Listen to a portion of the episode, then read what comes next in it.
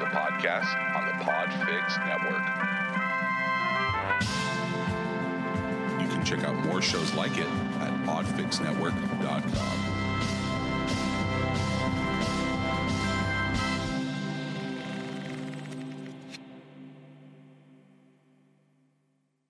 Please listen carefully.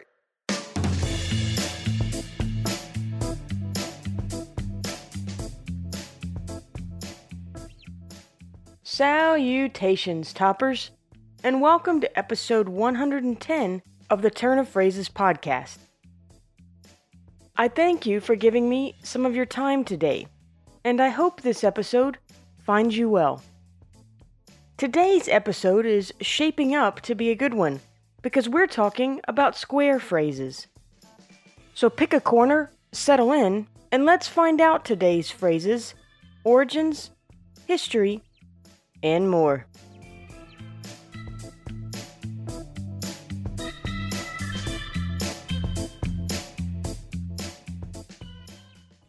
First up today is a sort of combo phrase origin, because you can't have one of them without the other.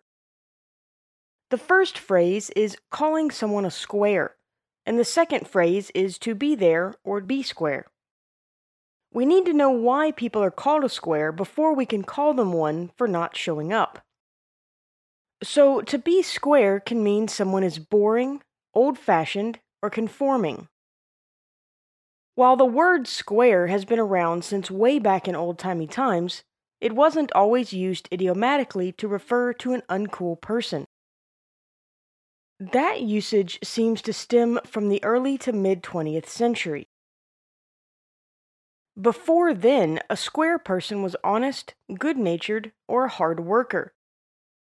The exact reason it became an insult is somewhat ambiguous, but it seems to be connected to shoes, dancing, and music.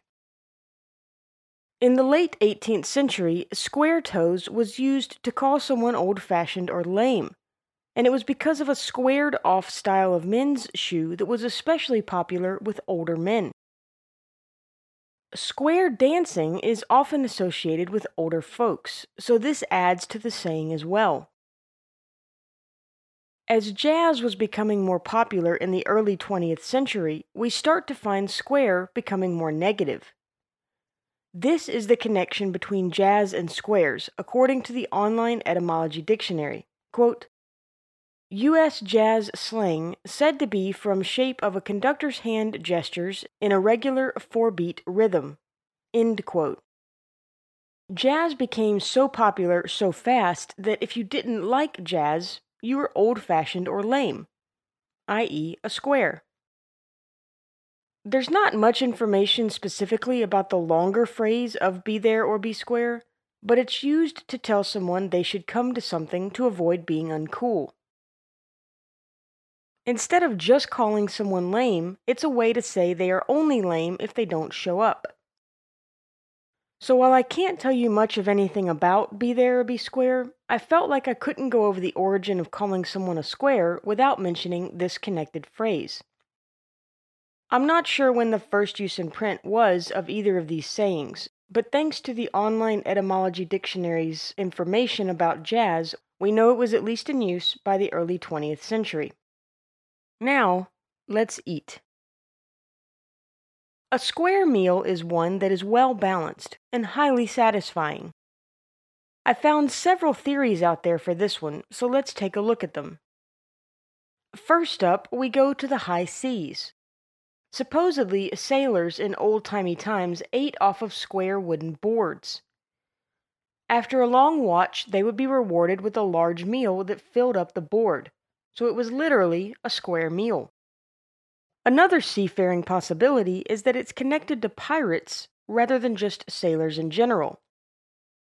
The reason I wanted to mention the pirates separately is that they are connected to another phrase. Pirates would each get an equal share of the food to put on their square wooden plates.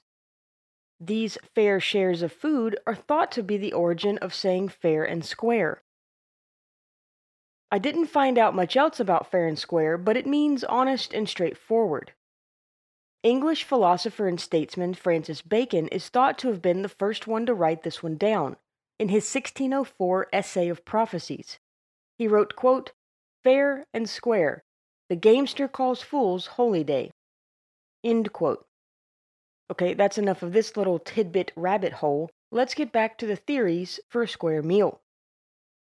The next theory takes us to old timey times Britain, where plates were square pieces of wood with a bowl carved into them.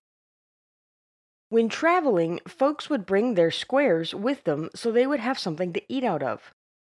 The last theory comes from the U.S. military. At meals, you had to sit straight up with your arms at right angles, which formed a somewhat square shape. Now, all three of these theories sound good, but all three are simply folk etymologies. There's no proof that any of those things led to the saying.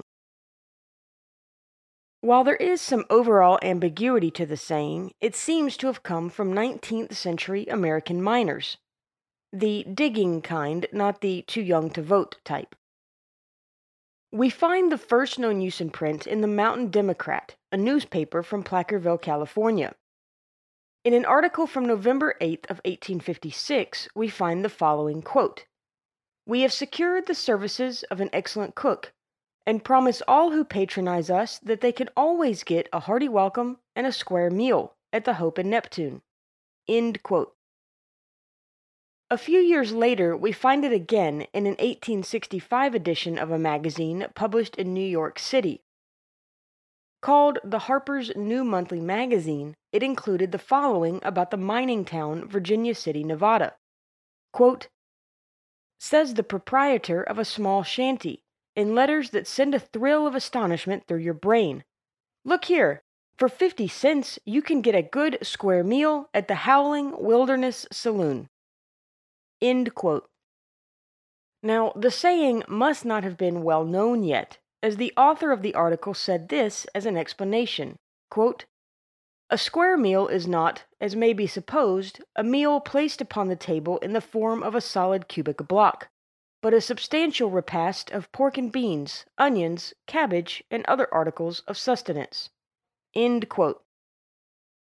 I've shared a lot of possible origins with you, and some early print uses. So, what's the real story? Well, square can mean many things beyond the shape, and in this case, we need to look at the meaning of honest, proper, and straightforward. Being honest, proper, or straightforward is good as is a hearty meal. And it really just boils down to that. A proper meal that fills you up is a square meal. Did old timey times plates and strict military seating requirements bring this phrase into use? Probably not, at least not by themselves. Maybe these stories helped secure it into the vernacular, but it most likely just came into use because of one of the definitions of square there's even less specific information out there about three square meals a day, but it's simply a variant of a square meal. If one square meal is a good thing to have, then being able to have three square meals in a day means you're well off, or in a good situation. So, even though there's not much information out there about three square meals a day, I wanted to share it here in connection with a square meal. Okay, I think I've served up enough about this one, so let's move on. If someone is a square peg in a round hole, then they don't fit in. The idea behind this one's pretty straightforward. If a square peg and a round hole are similar in size, the square, with its corners, will not fit into the round hole. This metaphor got its start in a lecture on moral philosophy by Sydney Smith an English wit, writer, and Anglican cleric. The lecture was titled On the Conduct of the Understanding and was part of a series of lectures which he gave from 1804 to 1806 at the Royal Institution. He included, quote, If you choose to represent the various parts in life by holes upon a table of different shapes, some circular, some triangular, some square, some oblong, and the person acting these parts by bits of wood of similar shapes, we shall generally find that the triangular person has got into the square hole, the oblong into the triangular, and a square person has squeezed himself into the round hole. The officer and the office, the doer and the thing done, seldom fit so exactly that we can say they were almost made for each other. Now, while this clearly sounds like the beginning of a square peg in a round hole, the wording is a bit different. Which is probably why the Oxford English Dictionary says that the first use in print for the saying is found three decades later. In 1837, an English journalist named Albany Fonblanque wrote England under Seven Administrations. In this, he included, quote, Sir Robert Peel was a smooth round peg, in a sharp cornered square hole, and Lord Lindenhurst is a rectangular square cut peg in a smooth round hole. End quote. That's really all there is for this one, so now it's time for today's familiar quotation.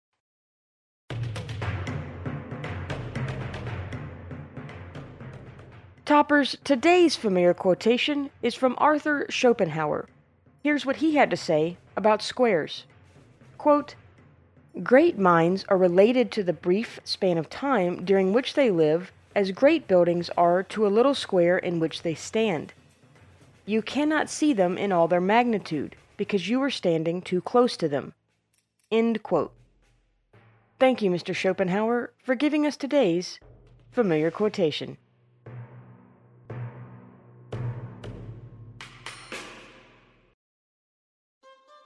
All right, toppers, it's time for today's For Better or for Words love advice from old timey times. Remember that this advice is over a hundred years old, and I'm sharing it for entertainment purposes only. Now, let's hear from the ladies first. Don't cease to be lovers because you were married.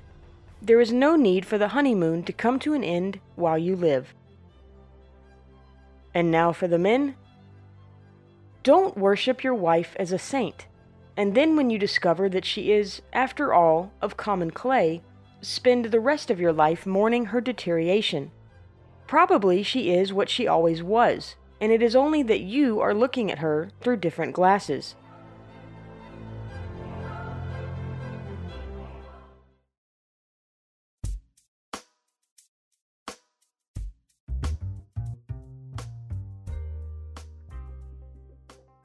All right, toppers, that's going to do it for episode 110.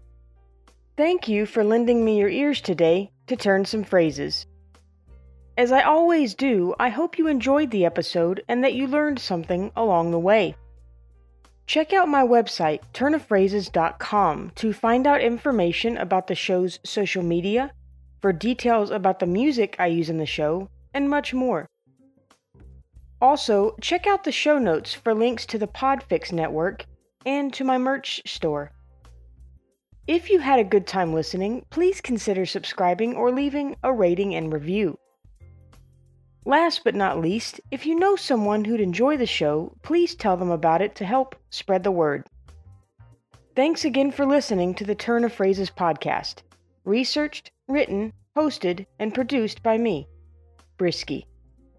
Until next time, Toppers, thanks for giving me some of your square time today. Toodaloo.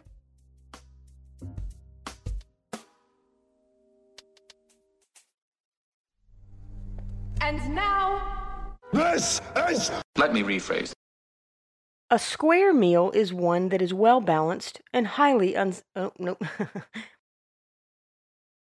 Supposedly, spoilers. Oops, that's a typo. Albany Fonblanque, an English journalist. that sounds wrong. And Lord Lindenhurst. Uh, uh, I think I added extra syllables into that. Let's try it again. And Lord Linden. No, Lindenhurst. Lindenhurst.